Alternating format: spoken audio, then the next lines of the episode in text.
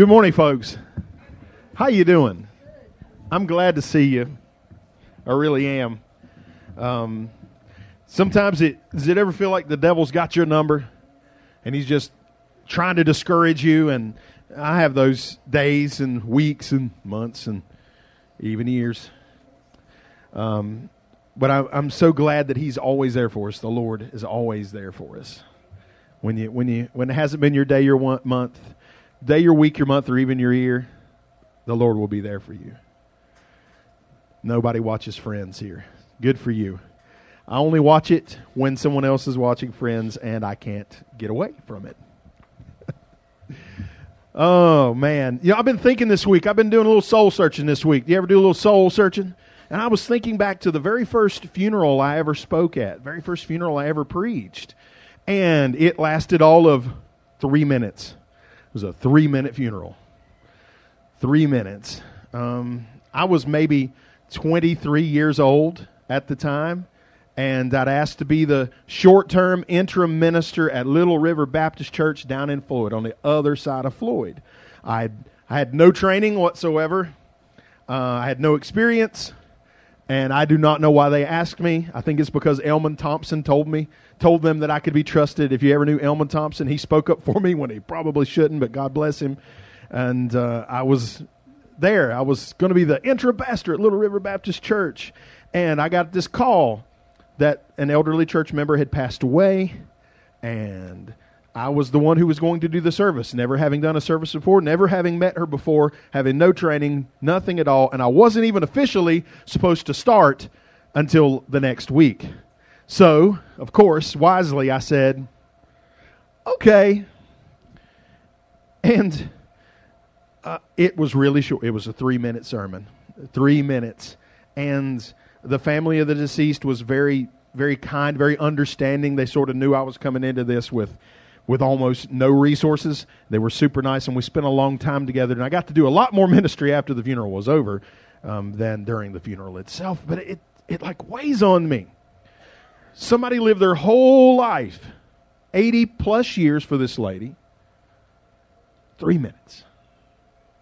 Three minutes. Three minute funeral. Now, I'm a big believer in that you preach your funeral while you're living, and, and that's the real legacy you're going to leave. But but I think about that. How do you summarize what somebody stood for, who they were, even if even if you knew them well, even if it's your best friend? How do you how do you sum, how do you say, okay, here's here's who this person was. Here's who this person is. I, I think about that. I, I want to leave this earth and somebody be able to you know, point to something that I've done that's made a difference. I think about that a lot. Do you think about that a lot? You, you really should be thinking we have this one and only life. What are we going to do with it? Billions of people live, billions of people die. But we shouldn't just live, we should live for something. We shouldn't just die, we should die for something. And hey, that is a big old bucket of extra crispy theology right there. I just want to summarize it in this one phrase. This is really we're not going to I'm not going to be able to say all I want to say today, but I do want to say this much. If I want to be free, I can't make it about me. So that is it. It even rhymes today. You're welcome. So someone says, "Oh, did you go to church on Sunday?" What the preacher say? He said, "If I want to be free, I can't make it about me." If anybody could have made it about himself, it was Jesus. It really was about him. It, it really is about him, but he didn't really make it about himself. He laid down his life for others. And last week, we saw how Jesus dropped the bomb on his disciples and, and he revealed the news. If it was today, it would say it was the big reveal. The, revealed the news that he was going to be killed. And how did they respond to that? Not too good. They were surprised, they were shocked, they were hurt. Peter pulled him aside and said, No, no, no, Jesus, you can't be talking about dying. If you die, what are we going to do? They didn't understand that what we, that the laying down of our life is how we really live. And Jesus is going to explain that to them here in this passage. I don't know that we'll get that far, But we're going to get beginning down that road that, uh, hey, they didn't understand that, that Jesus was going to rise again, even though he plainly told them. But by the way, the guy who predicts his death and resurrection and then pulls off the trick, I want to be on that guy's team. Amen. I want to be on his team. Um, they didn't really understand it at the time. They, when Jesus started talking about dying, they couldn't believe it. They couldn't accept it. They didn't want to believe it, and yet it's true. the The way of Jesus was to lay down his life, and the way of a disciple is to lay down our lives and not make it about us. If we want to live free, we, we can't make it about me. So we're in Mark chapter 8, verses 34 through 38. We ain't going to get that far. He uses some pretty serious imagery here. So uh, let's do one verse, verse 34. When he had called the people to himself, with his disciples also, he said to them, Whoever desires to come after me, let him deny himself take up his cross, and follow me. Let's pray. Heavenly Father, please, in this moment, please speak to us through your word and help us to understand a little better what it really means to deny ourselves and take up a cross. In Jesus' name, amen. So, when Jesus spoke these words, he was probably just getting back into Galilee, and he had his 12 disciples who were close by him I kind of imagine him being in a big open space, maybe on the road, maybe in the middle of a town, and there's lots of other people at a distance around him. And when he says this, he stops and he calls the people who are at a distance to come in close and to hear this. Um, Jesus called a special handful of people, you know, the 12 disciples, but that's not all he's called. Jesus does not just call a small group of insiders to be a part of what he is doing he says this to everybody who wants to follow him. We, we kind of live in this world where for a, a long time we have seen this difference between the quote professional Christians and like the quote normal Christians. That's not really how the Lord sees it. He doesn't see there these professionals, the guys who've been to seminary, the guys who who uh, have an office and a title he doesn't see that huge distinction that we do. Every believer is called to be close to him, to be a big part of what he's doing. He does not have any part time openings. If you wanted to serve Jesus part time, I'm sorry. He doesn't have any part time jobs available. It's full time, and it's a lot more than 40 hours if you do it right. It's this calling that we have is to be all in. Following Jesus, that's the best thing you can do understand it is not cheap. Nothing of real value ever is. In our family, you know, we are zero we're not at all above buying like generic products. I know any any like generic people like, well, yeah, we'll totally get the generic stuff. There's some things you don't get generic because it's you know the quality is there. There's really one main thing we just won't get generic. Should I say it? Okay. Don't buy generic toilet paper. Don't do that to yourself. Don't do that to yourself. My wife didn't stop me from sharing that. Yeah, don't buy generic toilet paper. You'll you'll pay for that in other ways. Don't do that. So look, understand that if you want something of quality, you're probably going to have to pay for it. And this Jesus following life, look, Jesus paid it all. I love that. Jesus paid it all. We are not working our way into heaven. It's not like, okay, Jesus got us a seat, but now we have to earn our spot. No, no, no, no. Praise God. He gave it all when He gave His life on Calvary. When He rose again, we, we're not trying to get our way into heaven. But being a part, being on Team Jesus, comes with some responsibilities. There is some accountability. I, have met people, and I know lots of people who, who say they're a Christian, but they don't seem to take part in anything after that. You know, hey, I've been, I prayed the prayer, I've been baptized, but okay, what about now? Are you living this life? I, I do want you to understand that you can join the family of God pretty easily because the Lord has paid your way in. But being a part of it will require an investment on your your part. You have a responsibility, and Jesus gives us two big requirements here. And the first one is absolutely countercultural deny yourself. Deny yourself. Our culture does not believe in denying ourselves. We're, we're built on the opposite value. Indulge yourself, is what our culture says. Do whatever you think will make you feel good. Don't let anybody tell you differently. And self denial is seen as the worst thing. How dare, how dare anybody tell me I can't do what I want to do? And that's been our, our cultural philosophy for a long time. Hey, I understand. Hey, we're Americans. We, we're Americans. Americans. Our country was born out of a desire for self determination. That's not a bad thing. We want to have freedom. The problem with freedom is people want freedom, but not the responsibility that comes with freedom. Freedom can deteriorate into self centered indulgence. If we're free to do whatever we want, human beings have this tendency to start doing what we want in an unhealthy way. And hey, that's the way of great empires. Start out free and then become uh, it, it becomes a, a slavery to self. America seems to be following as hard as it can on the heels of Rome. I don't know if you know much about the Roman Empire, but Roman Rome wasn't really destroyed by its enemies, it was destroyed by its excesses.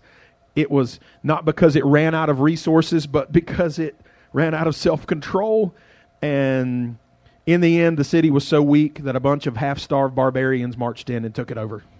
The Visigoths because uh, Rome had just indulged itself out of existence. And I, you know, I pray for our country. I love it here. It's a good place to be. I don't want to see it ruined by that. Okay, let's lay aside the, the historical and even the spiritual implications of self denial for a second and talk about the cultural part. Our culture is wrong about self denial. Self denial is an important part of self control. Self denial is not a, punishment, it keeps you from getting punished. A healthy amount of self denial keeps you from running people off the road when you're driving because people can't drive. Have you noticed this? People don't drive very well, and they need to know they don't drive well, so you tell them, right? No, maybe you don't. You just pray for them. Say, Lord, I pray for that person. I pray I pray, I pray, I pray that they'll get a flat tire and get the heck out of my way. No. I heard somebody play me a song. It's called I'll Pray for You. Don't listen to that song. That's a song I'll pray for you to. Let's not pray them prayers, please, about, you know, the prayers that someone would uh, um, have a hard time, a bad day. I, I don't recommend that. There are some imprecatory prayers in the scriptures, but I'd say to use those very sparingly if I were you. self denial is, is the better part of self control that keeps us from punching obnoxious people. And from more serious things like you're responsible to take care of some money that is not your money and you don't steal that money. There's a self self denial there. Um, self denial keeps us from being so arrogant and selfish and self centered that people can't stand us. Have you met people that you can't stand because they only seem to be thinking of themselves? Ugh. You don't want to be one of those people. You don't want to be. Self denial helps us from doing that. Self denial stops us from messing up important relationships in our lives, from ruining our health. Without some self denial, a lot of us would be in jail right now because we just went ahead and did what we want to do, we'd be in big trouble for it. Yeah, it's human nature to make it about us, to be self indulgent. But self indulgence is a recipe for pain and unhappiness. If we don't deny ourselves, we will destroy ourselves. Get this more self denial means less self destruction. If you're a kind of person who writes things down in sermons, this would be one of those things you want to write down more self denial means less self destruction. That's a good one. So we hear Jesus say, Deny yourself. Or whoever wants to follow after me, have them de- deny themselves. And we assume that will mean that our lives are less enjoyable if we deny ourselves. You know, that the Lord will have us living in a monastery, wearing itchy robes, and eating dry toast with nacho libre and and it's just you know rough bad life but no it's not it In reality, it means we don't wreck our relationships and we don't wreck our health and we don't wreck our mental health and our finances and our spiritual life. Self denial is the path to victory, not defeat. It's, it's more difficult in the moment, but it's better overall. On the whole, your life will be happier if you don't indulge everything that you want to do and practice some self denial in a healthy way. Self indulgence makes you a, slave to your desires, and the right kind of self denial sets you free. So let's be clear, though self denial isn't self abuse. It is not beating up on yourself. I spent an awful long time beating up on myself, and that is not the same as self denial. Trying to get over that one.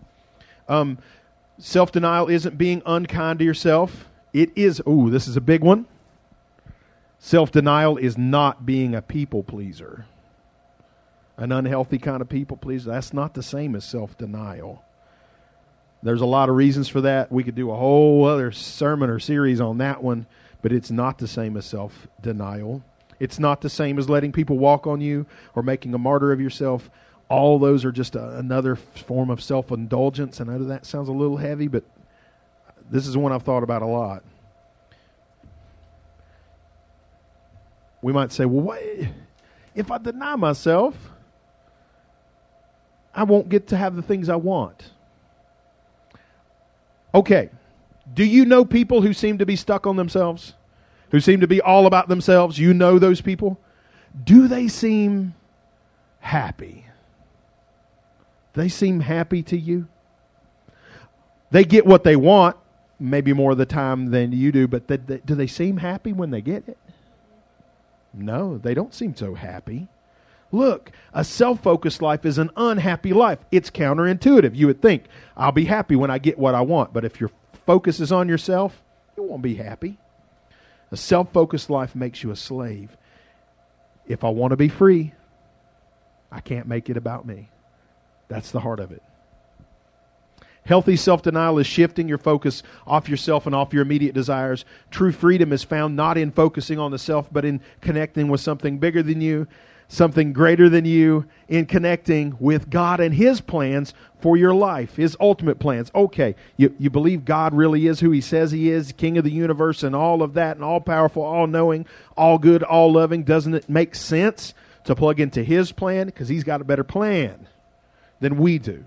That brings us to the second and more revolutionary thing that Jesus said um, here in uh, verse 34. First, I want to throw you one more, though just so you understand, saying yes to God, say yes to God even if it means saying no to yourself. Because when you say yes to God, you're, you're really saying yes to the best thing for you.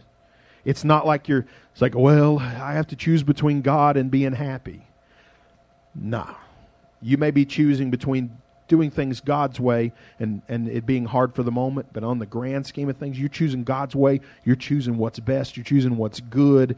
And in the moment, it may be tough, but long term, it's going to be better. Now, verse 34, let's read it again. When he had called the people to himself with his disciples also, he said to them, Whoever desires to come after me, let him deny himself, take up his cross, and follow after me. All right. A few weeks ago, I looked out of my office window I'm just glad I got a window. I didn't used to have a window. I worked a long time with no window. Praise God for a window. I looked out of my office window and I saw a guy carrying a 12 foot tall wooden cross. I've seen people like that before carrying a cross. I saw one, a guy carrying a cross up Fancy Gap Mountain one time. Probably should have stopped and helped him, but that's what he wanted to do. This guy's taking it very literally. Take up your cross and follow after me. I didn't look and see if Jesus was ahead of him on the road anywhere. I just took that for granted that it was a metaphor. But this guy did have an innovation on his cross I haven't seen before. On the base of the cross that he was carrying, he had attached a wheel. That's smart stuff. He had a wheel on the base of his cross. So he wasn't carrying it or dragging it so much as, as rolling it. I was like, Lord, does that count? I don't know if that counts. I think it's a metaphor anyway, and probably not a literal thing that you need to be carrying a big wooden cross. But if you had a wheel, should you ever find yourself carrying a wooden cross, see if you can find a wheel. That seemed seemed better. Maybe like a couple more, like four of these wheels on a truck. I think that's the best way to do it. Okay. If a guy carrying a cross out the truck route in Galax sounds weird to you, imagine how the hearers here must have felt, the first ones who heard this. Look, to, to these folks, the cross was, you know, we connect a cross with Jesus, right? We that is our imagery. When someone says the cross, we think of it as a symbol of Christianity, a symbol of faith, something that represents Jesus. Understand that when Jesus said this, the crucifixion has not happened yet. They did not connect a cross with salvation. A cross was, in that day, a Roman invention for torturing people to death. That's what a cross was. So they say, take up your cross. That's ooh, that's why would we do that? It would be like you saying to someone today, take up your electric chair. Take up your hangman's noose. Take up your guillotine and follow after me. They didn't have a category for this, what he is saying to them. They must have looked at each other in confusion. It's like, um, why does he want us to take up a cross? Is he trying to get us killed? The truth is there the whole time, though. Okay, let's really get to it, all right? What does it mean to carry a cross? We use that phrase sometimes that something is our cross to bear, you know. And uh, very often we connect that to something that's a fairly minor inconvenience. Like, oh man, tomorrow's Monday. I got to go back to work to mon- Monday. The retired people just don't smirk at me right now. I see it, I feel it. I got to go back to work on Monday. That's my cross to bear. Just because my children want food and shelter, electricity, Wi Fi. Got to go back to work. Oh man, got to put up with that one annoying family member. That's my cross to bear. And some of you are saying, You only have one annoying family member, Pastor? Should meet my people. Oh man, I got to put up with that one. Now here's mine. How is the trash can full again? How? Anyone else live in a house where the trash can is always magically full?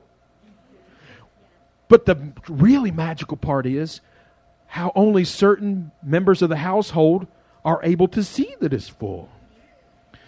My wife is raising her hand right now and saying it's her. That's not even true. I don't know why. She is lying right here in the middle of y'all. She's normally a very truthful person, but she's waving her hand in the air like she's the only one who empties a trash can. That is not true. It is also me and Elijah when I force him to. That's how many times our trash can gets emptied every day. So much that every person who's emptying it thinks they're the only one who's emptying it, but that's not true. Everybody's emptying it. It's just always full. That's my cross to bear. The sink full of dishes. The sink full of dishes. And if my wife raises her hand right now, y'all ignore it. She's a wonderful, lovely person, but ignore anything she says right now. The dishes. How do we use so many dishes? How? I don't understand. Why won't the cupcake thing fit in our little sink? Why does the cupcake thing wash me while I'm washing it? You've heard of it, you know, spoons. Spoons wash you while you're washing them. The cupcake does does it 16 times. Why do we have a cupcake tin we can't fit in our sink? I'm going to cut the cupcake thing in half so we have two eight thing cup and it'll fit in our sink. Then there's going to there's only 12, then there's going to be 6 times 2. I could find a bandsaw, the jaws of life, a hatchet. I don't understand. It's my cross to bear. And we, we carry on like that. Our cross to bear, the things that we have to put up with. If only life was like that, I wish the worst problem I had was the daggone cupcake thing he won't fit in the sink. If we really want to understand what it means to bear a cross, to carry a cross, then we need to we need to understand the reason crosses were carried in the first place. Okay, you understand that they were a they were an execution device and they would put them up on a prominent hill usually so people could see. It was a means of public execution in a practical sense. It would make it would it would make more sense to just leave the cross up there on the hill, right? Why not just leave it up there? Take the prisoner up there, put the prisoner on the cross, and um, leave it up there when you're done. Just take it down, leave it there. Why would they go through the trouble of taking the cross all the way down into the city where they could attach, you know, give it to the person and make the person carry the cross all the way up the hill? That's going to take a lot of time. They did not have wheels on their crosses back then, I assume. Why do that? There was a reason. The Romans made convicted people carry their cross through the streets to show everyone that the prisoner had been made submissive to the authority of Rome. It was a demonstration of submission to authority. Everyone could see that Rome had the power. Rome was not only going to crucify this person, they were making them carry this cross, and it was to show that the person was under the authority of Rome to carry this cross. Let's be very clear Jesus was not under the authority of Rome or anybody else. He is the authority, yet he made himself submissive to that authority. As a sign that he had submitted himself to the authority of God the Father. He did that for us. This command to take up our cross is a command to submit ourselves to the authority of God the Father. Fully in the authority of God the Father. Now, here we get back to the same place that we were when we talked about denying ourselves. We assume that submission to authority is bad. We are wired from the time we are little kids to rebel against any kind of authority. Anybody who wants to limit our ability to do what we want must be bad or wrong or unreasonable or controlling. When very often those people are just trying to look out for us. When I was eight years old, my mom told me not to jump out of the apple tree. I had jumped out of the apple tree 15 times before that and knew that I could safely jump out of the apple tree. Mom said, Boy, don't jump out of that apple tree. And I said, Just one more time. And that is all the time. That's the last time I jumped out of an apple tree because I broke my arm jumping out of that apple tree. Mama was trying to limit my ability to be self deterministic. And I wish she had managed it. but I was eight years old and I and I just did it. When I was in fifth grade, I desperately wanted some parachute pants like MC Hammer. I did. My father, in his wisdom, said, No, son. No. Said, No, no, you're not going to get any parachute pants like MC Hammer. Some of you whose birth year is starts with a two probably don't know who MC Hammer is, and that's really okay. But he had parachute pants, all right? Like parachute pants. What's parachute pants? I can't describe it. They were pants. That's a parachute. I don't know. Be safe. Think ahead. You could fall off of an apple tree and need a parachute. My dad wisely said, "Son, you don't you don't need any parachute pants." Thank you, Dad, because no photographs of me wearing parachute pants exist. They would have existed. There would have been photographs in this world of me wearing parachute pants like MC Hammer. I don't have to I don't have that cross to bear. Thank you, Dad. We see someone having authority over us as a bad thing, but it's not necessarily a bad thing. We're we're so sure that the way to happiness is to throw off all authority and do whatever we want. Kids cannot wait to grow up and be out from under the authority of their parents. You want to know, kids, the great thing about being an adult is that nobody can stop you from eating a whole package of cookie dough raw while standing in front of the refrigerator. You can eat that whole thing. And the most terrible thing about being an adult is that nobody can stop you from eating a whole package of chocolate chip cookie dough raw standing in front of the refrigerator.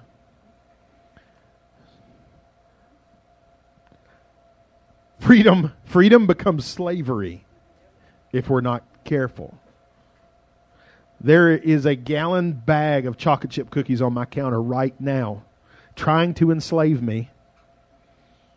We're going to feed them to the. We're going to have a, a party this afternoon and get rid of them cookies. Kevin's going to eat those cookies for me because he's that kind of guy.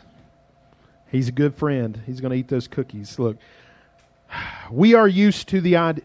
Part of our problem is is we have known some authority figures who didn't use their authority very well. Our parents and grandparents, teachers were sometimes imperfect in the way they used their authority. And we might be able to pick out some ways that we think it should have been different. As a parent, I look back at some of my early parenting and I'm like, oh, wow, was I not good at that? I was not very good. I hope I'm getting better at it. Like three kids in and a long time in, I hope I'm getting better. But I look back and I'm like, oh, I don't think I used my authority too well there. We're used to the idea that of, of people we feel like we can trust maybe don't use their authority properly over us. You know, um, people who are maybe in, an authority over us at work. You ever work for a bad boss or someone who didn't really care about you so much as their own power? We're used to that idea of, of a person in authority maybe not using that authority in a way that's good for us. So we might have that hanging over us and when we talk about God's authority, our mind goes to that misused authority that we've known in the past. But that is not who God is. God cares about you way more than you care about you. He is more invested in your future than you are. He wants more good things for you than you want for yourself because you're His child if you've called upon the name of Jesus. And if you have not done that yet, He is calling you to His family. Come and be a part of it. He wants you in His family. In taking up our cross and submitting ourselves to His authority, it's not really a denial of good things, it's a guarantee of good things. Maybe a different set of good things. All right? At different times in our life, we may be looking to, to destructive things to give us what we want or what we think we need. God's not going to give us destructive things. He's going to give us good things. We're, we're so sure that our happiness and, and freedom is found in focusing on ourselves with nobody to tell us any different, of indulging ourselves and not being under authority. But that's not true. Freedom isn't found in self indulgence as much as I want to make my own choices, it's, and I do. Uh, freedom is not found in just the ability to make your own choices, do whatever you want. If I want to be free, I can't make it about me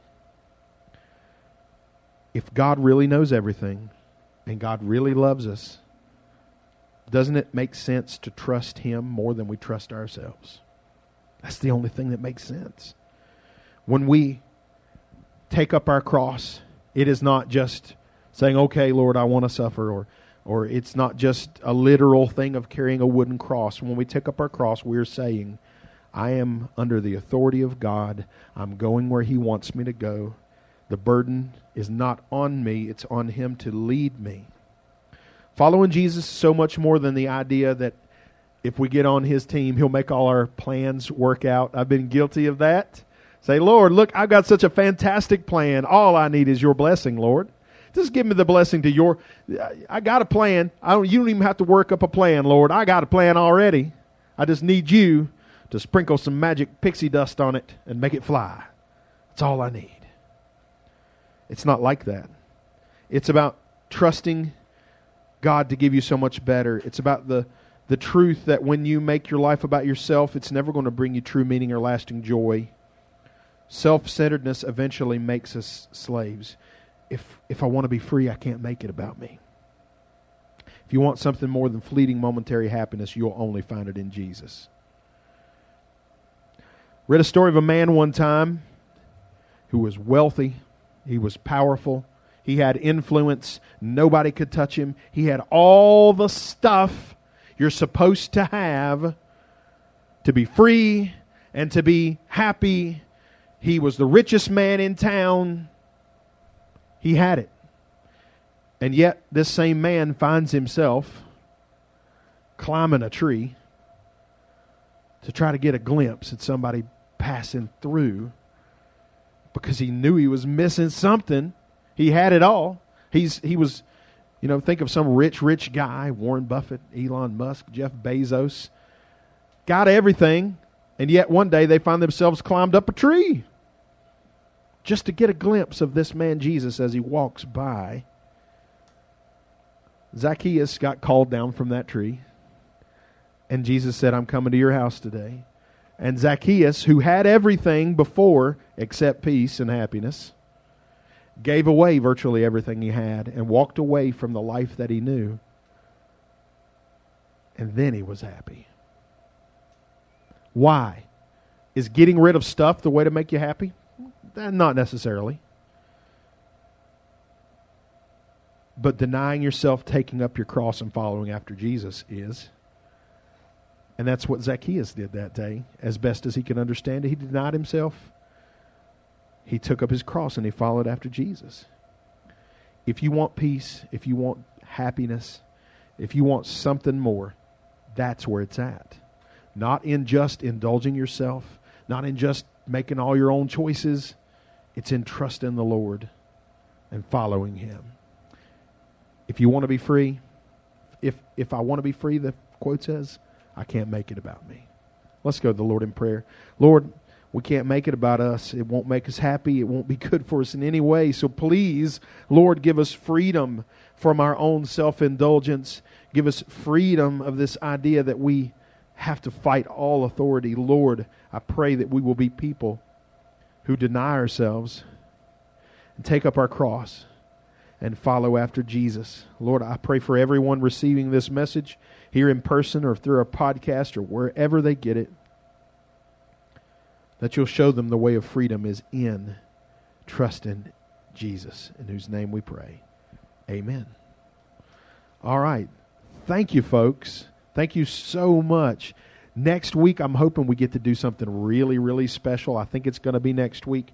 Some of you guys know that Billy Honeycutt is going on a mission trip to South America. He is our missionary. We are sending him, and we're going to have kind of a commissioning service for our missionary, Billy, next week. I'm pretty sure it's next week, so be here for that and grab a few people and bring them in. It's going to be really, really great. Have a wonderful, blessed day. I hope you get to spend it with some people you love, doing some things you love to do. And uh, remember that.